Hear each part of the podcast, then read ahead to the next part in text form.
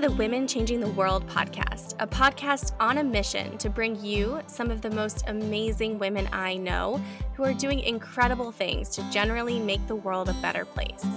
From corporate sustainability to straight up magic and everything in between, you'll meet the real life humans who are birthing the new. I'm your host, Liz Best, and I'm here to amplify the stories and voices of women who are changing the world.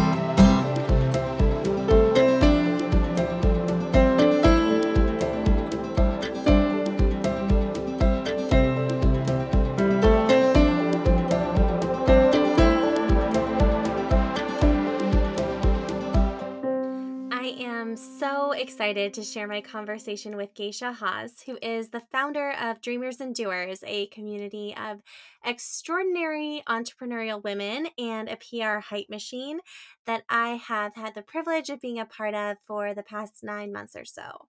We had so much fun talking about women supporting women, mutual support as a competitive edge scaling a community based business, and how to navigate feeling like the impact that you're having is enough, which I know is a theme on this podcast. Geisha shared so much wisdom in our conversation, and I just know you're going to enjoy it as much as I did.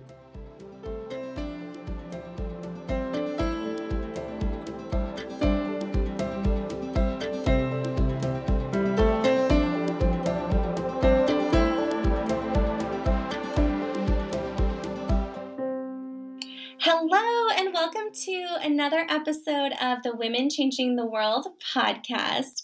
I am so excited to be sitting down today with Geisha Haas, who is the founder and CEO of Dreamers and Doers, which is an organization that I am a part of and am totally obsessed with. I feel like I'm having the day that we're talking, Geisha, a totally Dreamers and Doers day because I got interviewed on another podcast this morning as a result of a Dreamers and Doers opportunity.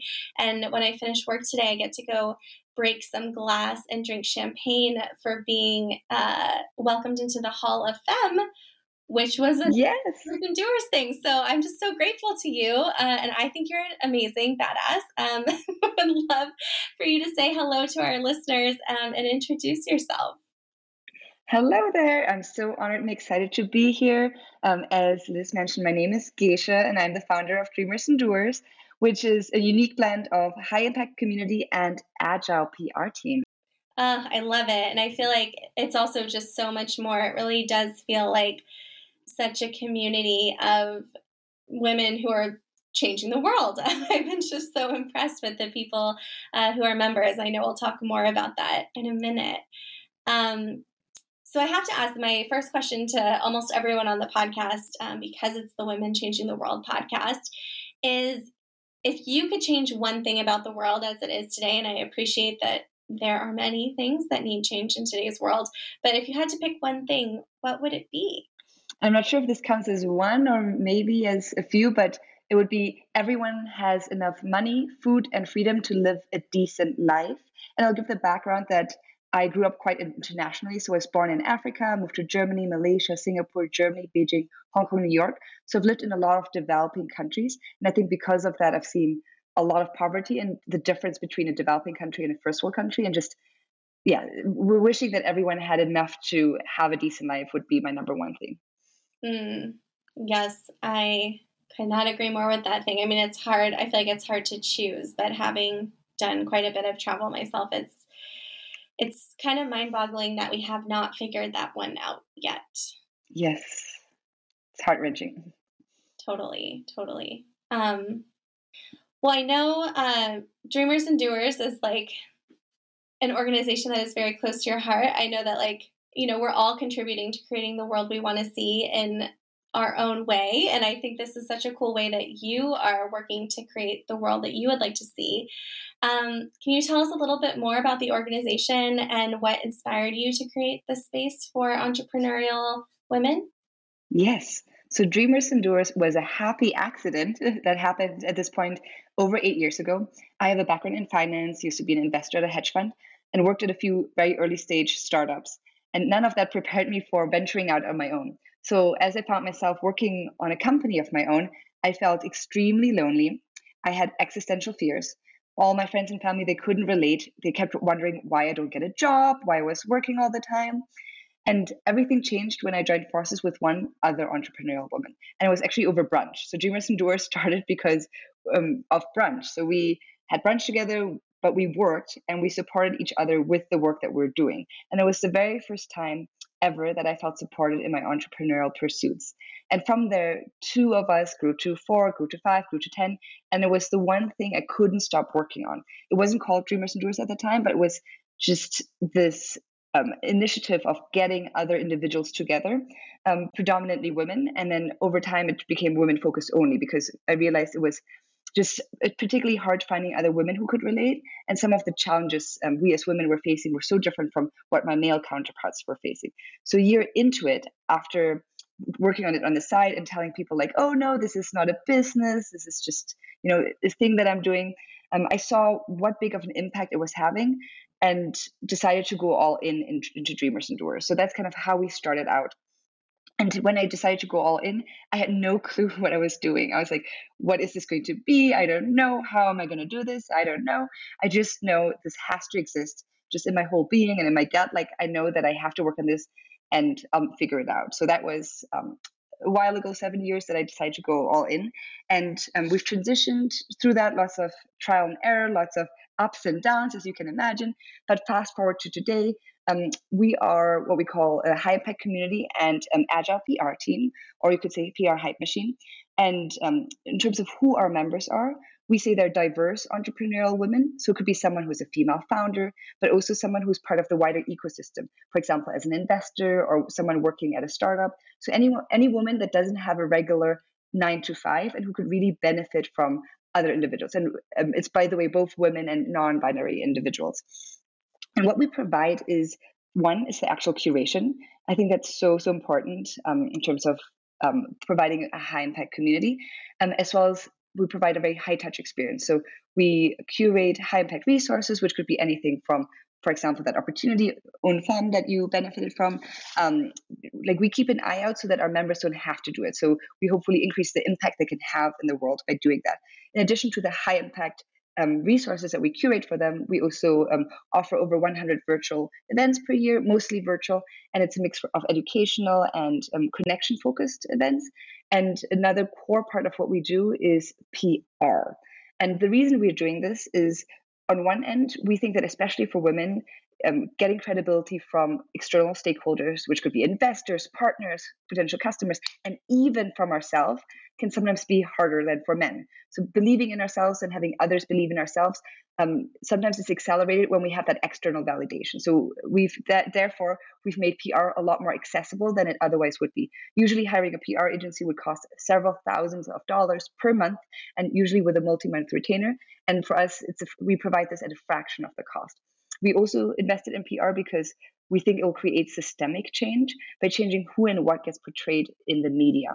So by we believe that will change who dares to reach a leadership position and who dares to start companies. I love that so much. And that actually, the, the PR piece in particular was how I came upon Dreamers and Doers. I was in a small mastermind, for lack of a better word, um, of women entrepreneurs who are members of the assembly before the pandemic. And we started meeting on Zoom just regularly. And I remember coming to one of our calls and being like, I, I think I'd hired um, I was working with some grad students who were doing like a, sort of like a marketing like landscape analysis, and they had were comparing me to some other like you know people and coaches in the space. And I just like remember walking out of like their benchmark presentation, and they were like basically like they were like you need press logos on your website. Like this is making you look less legit than some of these other coaches. And I was like, how do I go about getting those? Um, and I brought it to this call that um, our friend Maria was on, and she was like, "Oh my God, you have to ah. join Dreamers and Doers." And I hung up the phone and I filled out the application and put in my credit card like oh. that day. I'm so happy to hear that, and I hadn't heard that full story yet. That's so magical. Yeah, totally, totally. Um, I feel like it's it's such a cool thing that like, and and I've referred members since joining. It's just like such a yes. great resource for people um, who are at a certain moment in their journey where this is just so supportive and so helpful. Exactly. Well, I'd love to hear too. So I know, like, your team has grown, like the organization has grown in, in the past seven years in a way that's so cool. Um, so, what does your day to day currently look like at the helm of Dreamers and Doers? And I guess also broadly yes. as a person. Totally. So, obviously, not every day is exactly the same, but a few things that are um, pretty consistent is for one, I am a mom, so I have two kids, a one and a half and a two and a half. Um, I'm fortunate that we have full time childcare, but obviously, before that childcare starts, sadly, it doesn't start the moment they wake up. Um, my day to day involves um, being with the kids um, before uh, their childcare starts and after their childcare starts. And then I work um, that's just called i actually do probably work roughly nine to five ironically um, and then i work again um, when they are in bed at least a little bit i used to work all the time like too much like in a way that wasn't actually good for my work but i like mentioning that too that that's where i came from where i worked all the time monday to friday and the weekend um, so it feels good to only work nine to five and after seven again and what I do, it's a mix of, it's a lot of quality control, a lot of management, and I still do quite a bit of um, execution. Um, and that's what I'm actually trying to hire for. So a big of my day, big part of my day to day involves um, trying to hire. Um, but I'm really thrilled that it's um, evolved so much to actually managing the team. Um, and a lot of so we there's obviously various types of communities, but for us the community aspect is so so so so big. So in terms of like execution wise, what I spend a lot of time on is the actual community, actually showing up. I'm very hands on, and um, in terms of being involved with members, um, as well as I'm pretty active with the high level strategy on the PR front. Oh, that's awesome! Thank you so much for for sharing that. And I feel like it's such a transition, right? To go from being a, a one woman show to managing a team and doing quality control over that team. Um, how has it been yes. to make that transition into like obviously still keeping some execution and i know you're very present in the community but to having so many more sets of hands and brains to work on this stuff so one thing that's been really amazing is uh, the person who's been my right hand hannah who i know you're very familiar with she's been now with the team for over four years and I invested a lot initially to train her, and because she's so amazing and she's also just like such so values aligned, um, she is very helpful with bringing on new team members. So she's able to um, train a lot of them.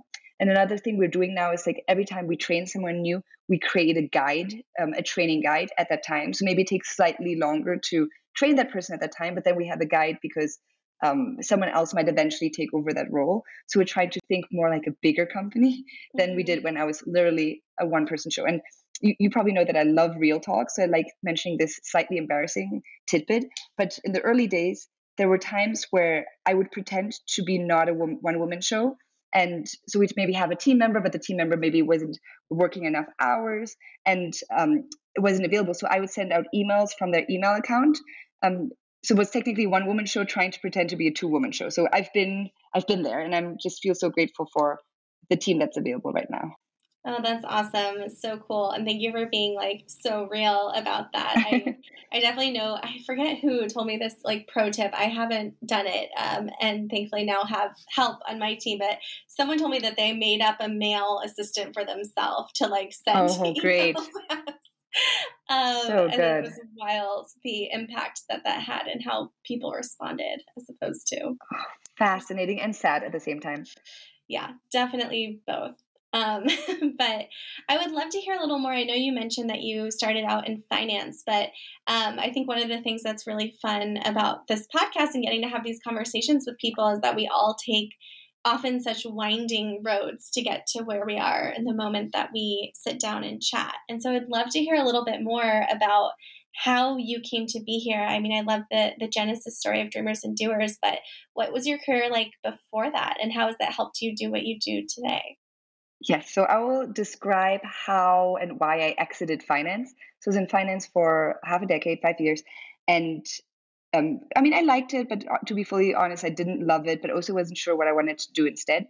And then I had my first exposure to the startup world by going on something called a grouper. So grouper used to be the startup where they set up. Yes, I've been you familiar with it. nice. So you're familiar with it. They would set up um, group blind days. So um, three women and three men.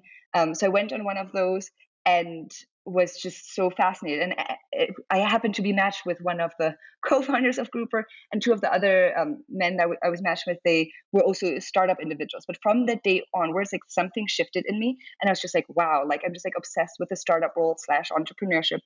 Like in, in, like in finance, a lot of people I always had the sense like did everything just because of money, and while obviously some people quote unquote get lucky in the startup world and you know reap a lot of benefits, I had the sense that there was a lot more passion in it, and just like I love that excitement of building.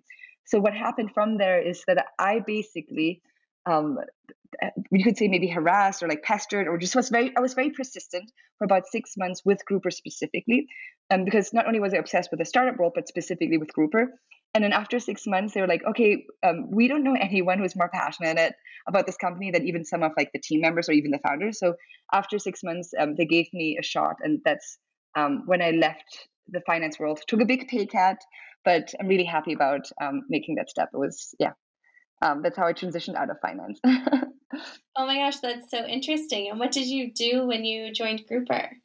The role was business development, so a little bit of everything, coming up with initiatives. I launched something um, called Grouper Late Night, um, which was basically when people met on a grouper, I had the thesis that, oh, like if they don't find the great match, I want them to be hedged. So basically, after the grouper would take place, there'd be a grouper late night where people would meet up at a different bar. And then I actually eventually met someone who met their partner at a grouper late night. So oh that was gosh. really cool. Yeah. Oh, that's awesome! I have to tell you, I my my grouper date was it was back in San Diego when I think pretty early on in grouper, um, and I was with two girlfriends. It was very clear which of the friends like the matches were for, and, I, and I, but none of us were. It, it was we had a good the three my friends and I had a great time, but none of us met our soulmates on that on that date. But it was such a cool concept. it's fun. and we still laugh about it. It was like a really fun shared experience. Right. right. Ah, so special. Totally. Oh, that's awesome. Well, yeah, I mean, I, I feel like so you went to Grouper, and then um, was it from Grouper that you like started working on Dreamers and Doers, or did you have a different kind of a business idea pre Dreamers and Doers before going all in? So after Grouper, I, sorry, there's a dog. But I worked for two other very early stage companies for shorter stints, um, and then sometime during that time, I think a few weeks slash months after Grouper is when I started um, working on different business ideas, and there was a handful of them. Like, and some of them actually ended up are, are full blown startups right now. Um, but what was interesting is I kept switching business ideas.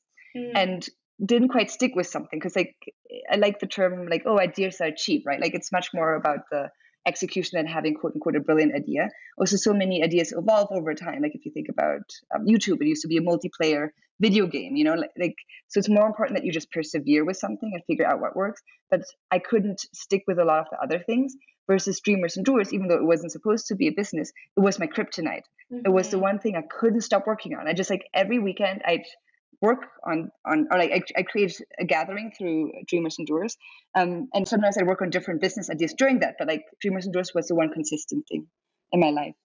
Ah, that's so cool. It almost it feels like it found you, um, as opposed yes. to you finding yes. it. exactly. The idea found me, and I found the idea.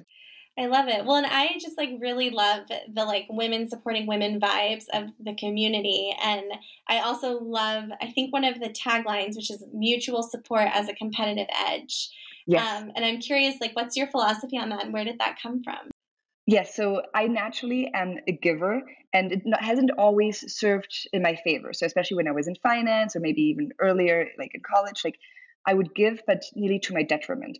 And even Adam Grant and Sheryl Sandberg, they have this amazing series that they wrote in New York Times, said women help more but benefit less. So that's where this mm. comes from, where like mutual support, um, sometimes and especially as it pertains to women, um, can be a disadvantage. So for us, we shifted to women help more and benefit much, much more. So we we want to create a world where um, you succeed not despite being a woman, but because of being a woman. And as a central thesis of that, we targeted on the mutual support and uniting givers. So that's why a core part of our curation process is focusing on women that are values driven. And we believe one plus one can equal 100 if you bring a certain type of woman together and provide a certain infrastructure. So, fully living and breathing, turning mutual support as a competitive edge, making the pie bigger for everyone involved. Uh, I love that. And I love the like one plus one equals a hundred. I think that's so true when you get groups of women who are aligned yes. together. Um, yes, and fun side story. Once in a while, we have um, so most of our members are women, obviously, and then some of them have male partners, and then those that have male partners, a few of them have said like been like nearly envious of dreamers and doers. They're like, does something like that exist for men? Do you know? Um, which is amazing, but also I think if this was a community of all men, the dynamics would just be different. Like there's something just really special that happens when women get together to support each other.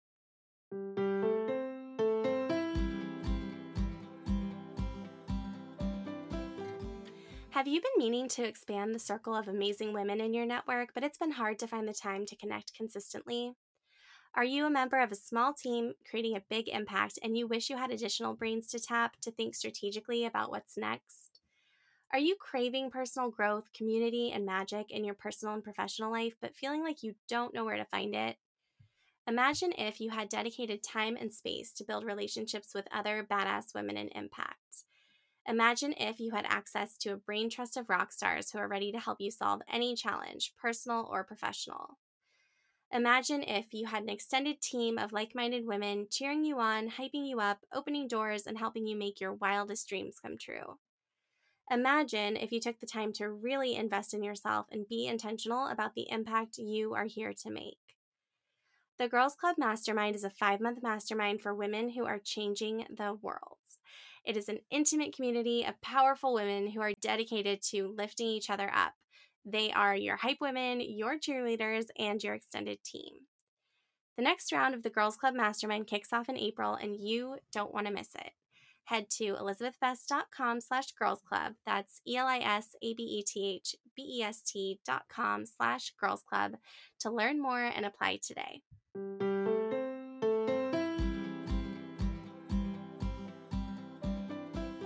Absolutely. No, I love that. And I feel like in the work that I get to do, I get to witness that time and again. It's just, it's like, it's magic. And I wish there was a better word for it, but it really does feel like magic.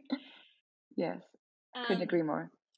I love it. Well, and one thing I know you mentioned like the curation piece, and um, you know, it reminds me of the art of gathering. Um, like Priya Parker, she talks about how it's like just as important to exclude people as it is to include the right people when you are creating a space. And so I'm curious if you can speak a little bit to how values show up in like a tactical, practical way and how you approach the member selection process for Dreamers and Doers.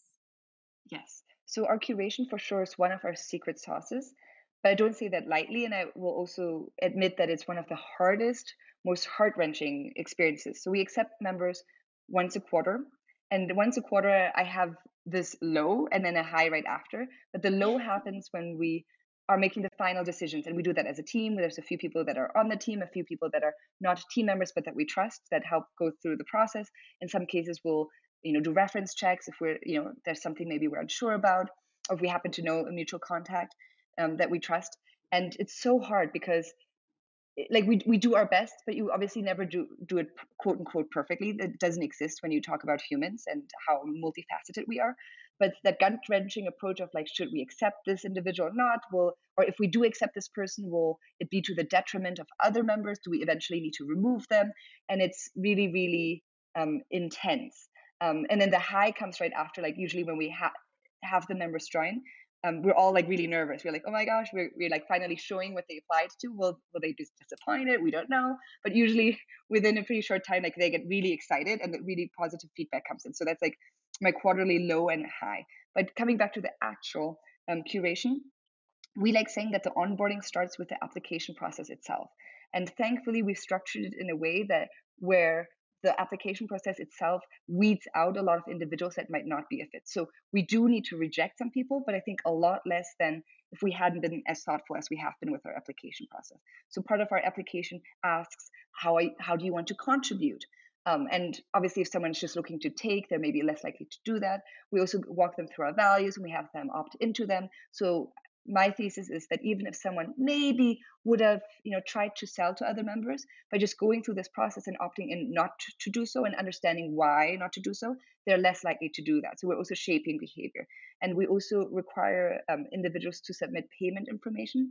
So we don't charge them but we do require them to submit it as part of the application. And that also really helps showing like who's actually serious and who's committed. So um, that is actually a really large part of the curation process is the application itself Totally. No, I think um, I really appreciated how thorough the application process was and have like I'm still considering for like my own um, yes. mastermind application process. Like I think that putting your credit card down as you apply is a major indicator of the, the seriousness of your application. I think it just makes it feel that much more real as you're then waiting to find out like did I get in or not, but you're like invested. Totally totally and it just makes onboarding and the experience for them so much more seamless right? Like when they get accepted you don't want to be like hey and now you know give me your payment information. And you can just focus on onboarding them. One interesting tidbit too is because in a perfect world they could only submit the application if they submit payment info- information but that actually like we haven't been able to like fully integrate that.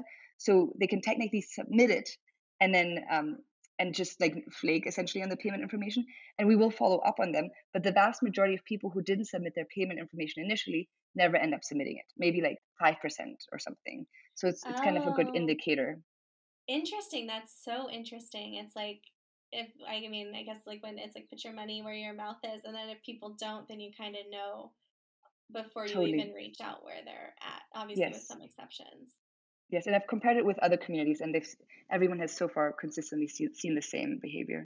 Oh, that's so interesting. Thank you for sharing. Um, well, I feel like uh, I, I could talk to you for hours about like so many things. Um, but, but in the vein of like, you know, charging for membership in a community that like arguably changes the world, it changes the members in the community. Like, how have you navigated if you've had any like internal struggles around like charging for membership, what to charge for membership? Um, what does that look like for you? Yes. So, my biggest existential fear ever was tied to charging for Dreamers and Doers. Dreamers and Doers started by accident out of a personal need. So I didn't start out thinking it would be a business.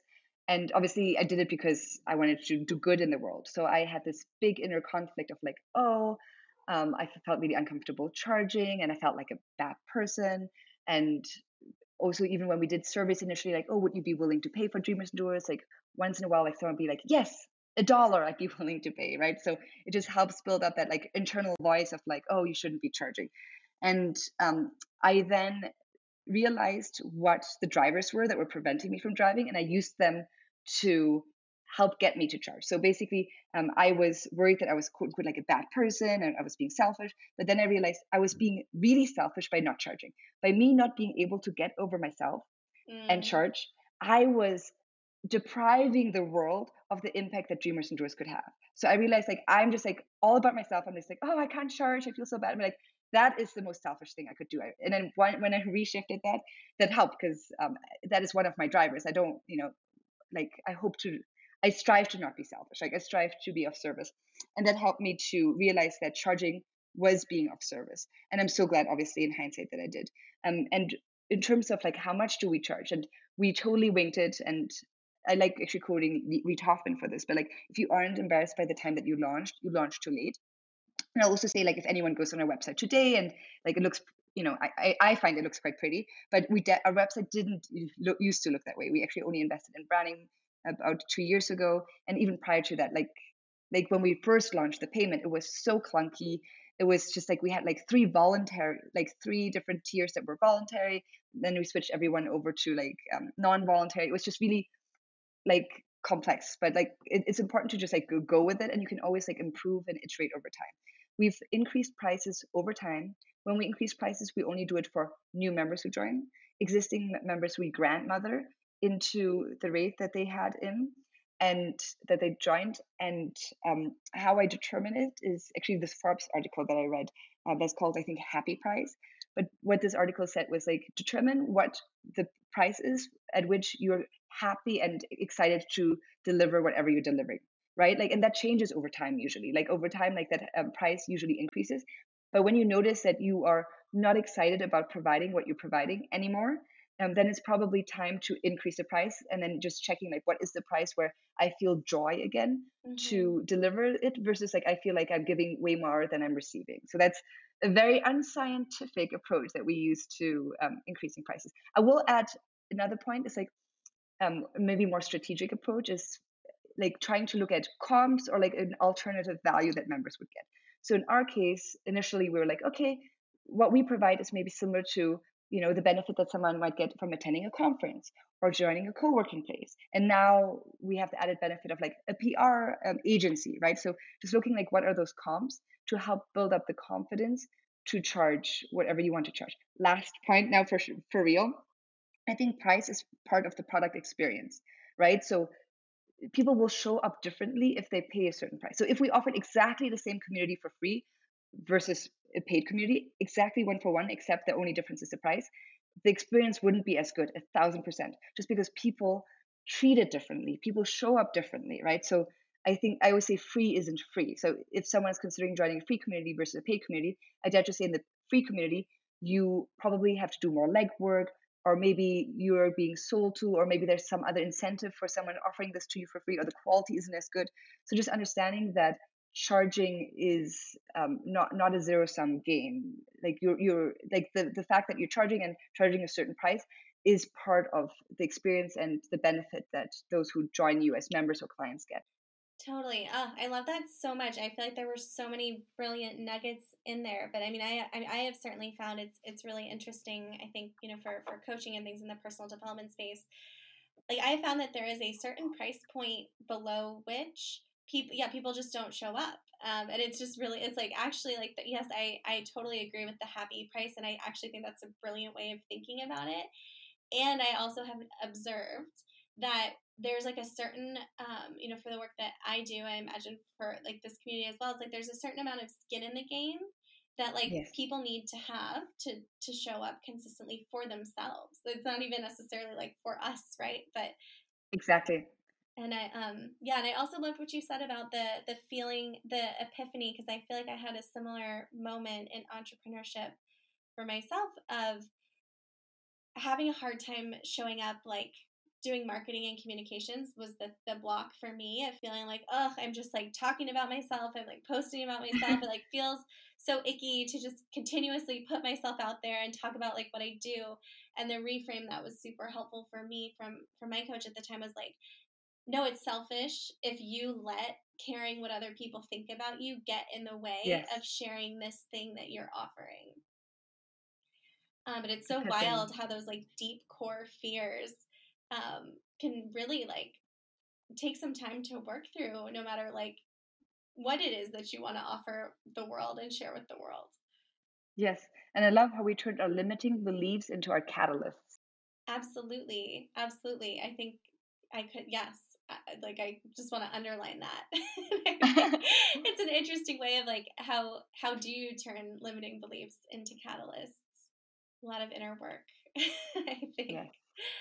Well, and actually, somewhat related to that, uh, almost every woman who's in my world, no matter how cool her job is, um, wonders if she's making a big enough impact. And certainly in the world we live in today in 2022, I think it's a fair question.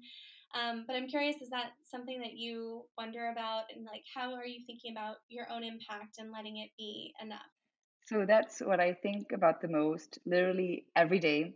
And I, I try to like put boundaries with myself to like not think about it that that, that much. But um, I have an inner voice that says I'm not like doing remotely enough. And this comes especially because I grew up in developing countries and my mom grew up essentially as an orphan, like really poor in Malaysia and yeah so uh, for me i'm like okay i'm like obviously having an impact but it feels like so small compared to how i could help other individuals that have like literally nothing or but i guess like that's maybe a little bit of a savior complex but um so the way i deal with it is that i also realize why i'm not doing it so the reason for me is and it, in some ways it feels like an excuse but um i'm an empath and the moment I like do too much work that's like directly related to like a lot of suffering, like I um, I get really depressed and like it's really hard for me to show up as my best self.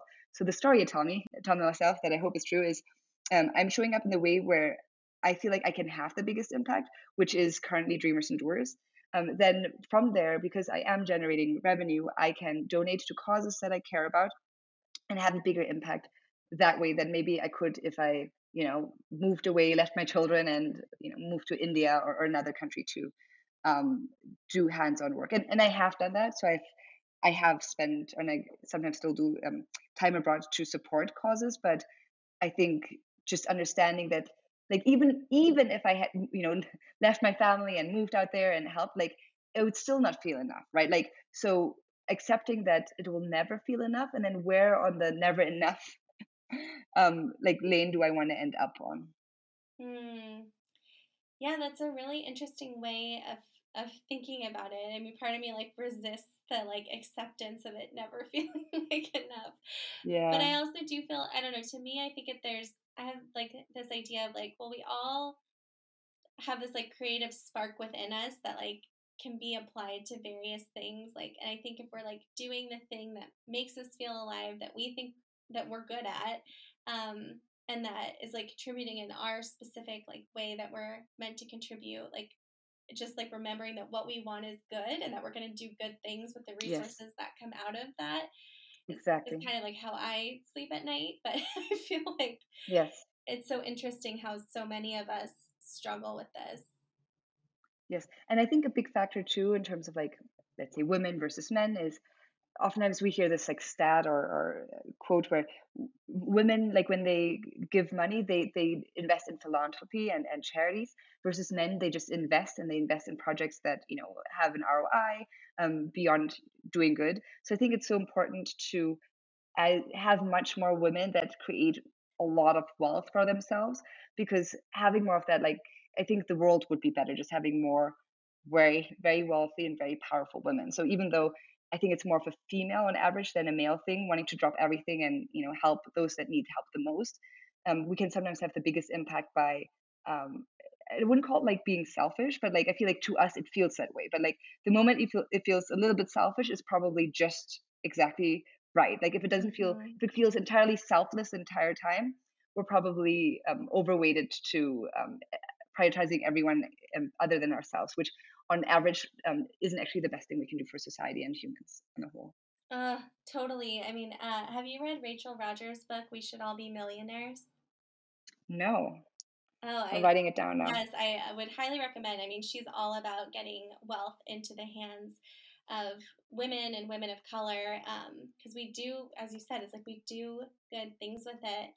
And I mean, I even like think about it's so cool to me and my own business to be able to like hire other women and hire other like yes. women owned businesses and like you know shop local and like buy cool things and introduce my people to like other cool like female entrepreneurs and like women owned businesses and um, it's really fun to get to like contribute to that ecosystem and the reality is like you do that by making money um, which sometimes yes. can i think you know we all have a lot to unpack around that yep yeah limiting beliefs.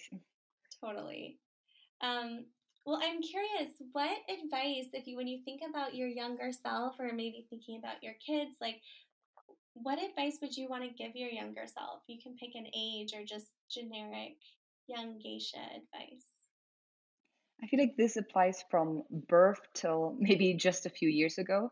But the advice would be to um, be more comfortable being yourself and owning your different Mm. And so being like half German, half Chinese, growing up in Germany, then moving around a lot, and just I feel like being I mean, all of us probably are different than whatever mainstream is, right? Like, but I used to be a very shy child. I used to be very self conscious. But the moment I took what made me different and embraced it, those things became my superpowers. And I wish I'd done it sooner. It would have been better for my trajectory, but also just happiness and overall mental health. Uh, totally. And I feel like that's something that like it's like you can hear it, but I feel like you can't receive it until you're ready to receive it. If that makes sense. So true. Yes. Um, well, what's like your favorite inspirational quote right now, or like idea or concept that you've been turning over in your brain recently? Well, this is just an evergreen one for me, but it's um, Eleanor Roosevelt, which is um, do what you feel in your heart to be right because you'll be damned if you do, and or you'll be damned if you don't. Mm. That's so interesting. It, it reminds me of uh, just a, a woman. I feel like I've shared this with a number of other women in my life. It's coming up for me now, but she, it, on the topic of having children or not having children, um, she was like, "Well, you know, the best advice I ever got about it was you're going to have regrets either way." So you're oh, just that's so good. We're actually thinking about should we have a third or not. So this is like very perfect timing. Thank you to you and to your friend for that brilliant insight. totally, yeah, and painful. yeah, it's it's hard, right? It's a hard truth to swallow, but I think it's very real. Feels very real. Um, well, what are you most looking forward to right now? Um, what's like a bright spot on the horizon? Yes. So I feel like we just hired a few people on the team and I'm just so excited about the team. Like just like I, I think about this concept of a forever team. So I really hope that the people I'm working with right now, I'll be working with forever, even if you know the company changes, and just like that general alignment. I, I read a book recently called um, Bending Reality by Victoria Song, and that has shifted a lot. So basically, if you look at me from the outside, not that much has changed, but a lot has changed for me in the inside. And um, a big theory there is to spend time emotionally in expansion state versus contraction state. And contraction obviously would be like um, fear, anxiety, um, worry. Um, and expansion is the opposite of that abundance. So I've been trying to just um, integrate mindfulness and gratitude much more than I have prior been doing. And it feels like such a big shift in my life where I'm just like so much happier and grateful.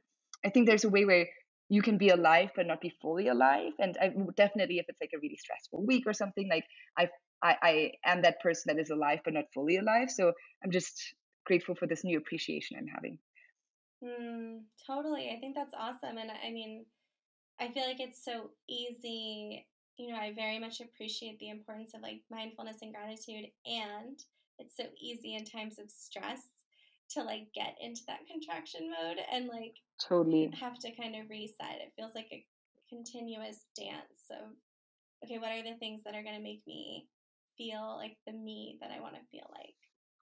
I love the dance analogy. Yeah, it feels so real, and uh, especially this week for me personally. but another conversation for another time.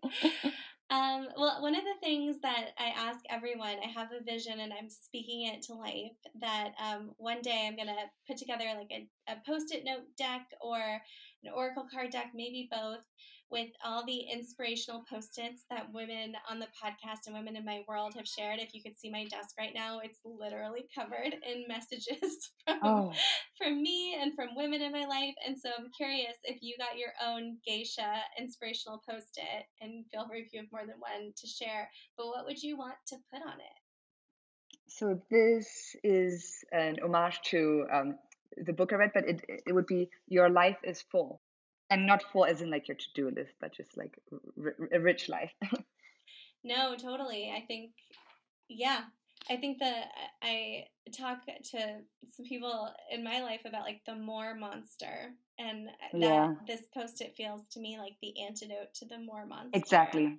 Exactly. We have everything we need and yeah we have a wonderful life already i love that i'm writing it down and adding it to the mix oh yay um, well, I would love to hear. I know um, when this podcast comes out, I think will be about when applications. I mean, I think they're open on an ongoing basis, but when um, you'll be accepting new members into Dreamers and Doers.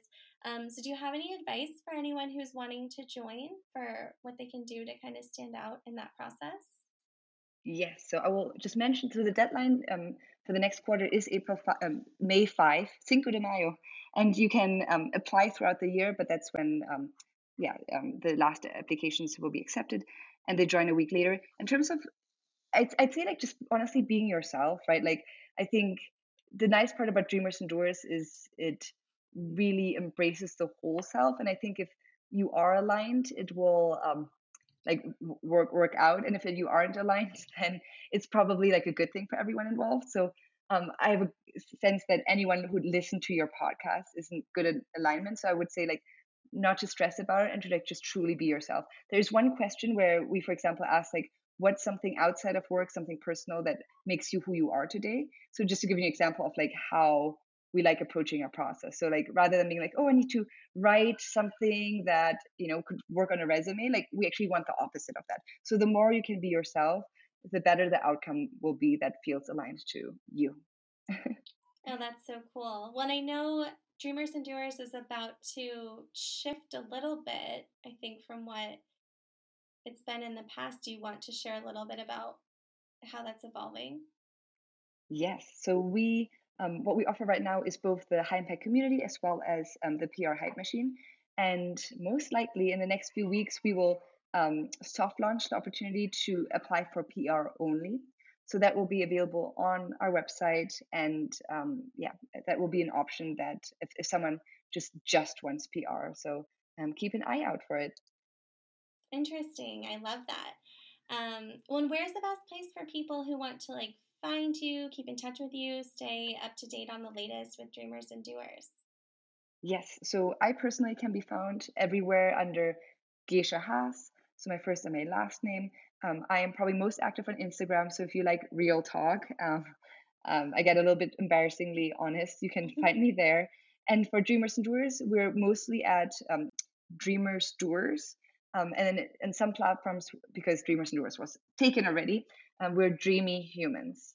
And mm-hmm. otherwise, our website also is dreamersdoers.com. So that's where you'd find our application. And um, I will say we also have a um, newsletter that we send out once a month called the Digest. Um, if you go on our website and you go to Digest on the navigation, you will be able to sign up for that. Um, that's an entirely free newsletter that we get so many rave reviews on. But if membership isn't a fit, or at least not a fit now, like we, we love offering that because um, that's a way to have an impact um, where no cost is tied to it. Um, and yeah, um, it's something that I think is actually underutilized currently by a lot of people. Oh, I love it. Um, well, we'll definitely be sure to include links to all of that in the show notes. Um, it has Thank been, you. of course, it has been such a treat, Gesche, to have you on the podcast, um, and so fun to go deep. I feel like there's so many other things I would love to talk to you about on the podcast in the future. Um, but thank you so much for making the time to to join us and to give us some real talk. Thank you. It was so amazing. I can't imagine a better way to end the week and spending time with you. Thank you so much for the opportunity and for the important work you do and how you do it. Thank you so much, Liz. Uh, of course, it's mutual admiration over here. Thank you so much for tuning into this episode of the Women Changing the World podcast. Please rate and review the Women Changing the World podcast on Spotify, Apple Podcasts, or Google Podcasts, and don't forget to subscribe for future episodes. You can find me on Instagram. My handle is liz.best, that's L A S dot B E S T, or you can find me on LinkedIn by searching my name, Liz Best. Join my mail list by visiting elisabethbest.com slash monthly meditation, and you'll receive all the latest updates on events, retreats, and opportunities to work with me, plus a monthly love note from my heart to your inbox. I am so excited to keep in touch, and I'll see you in the next episode.